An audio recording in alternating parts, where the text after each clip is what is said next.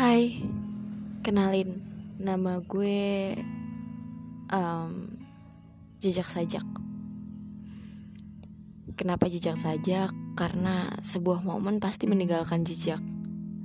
Baik itu senang, sedih, luka, dan bahagia. Jejak sajak adalah proses menemukan arti sajak itu sendiri. Dan Jejak sajak akan terus beredar di mana perjalanan gue masih belum berhenti. Ke mana pun gue berpijak, pasti ada sajak dan pasti ada jejak.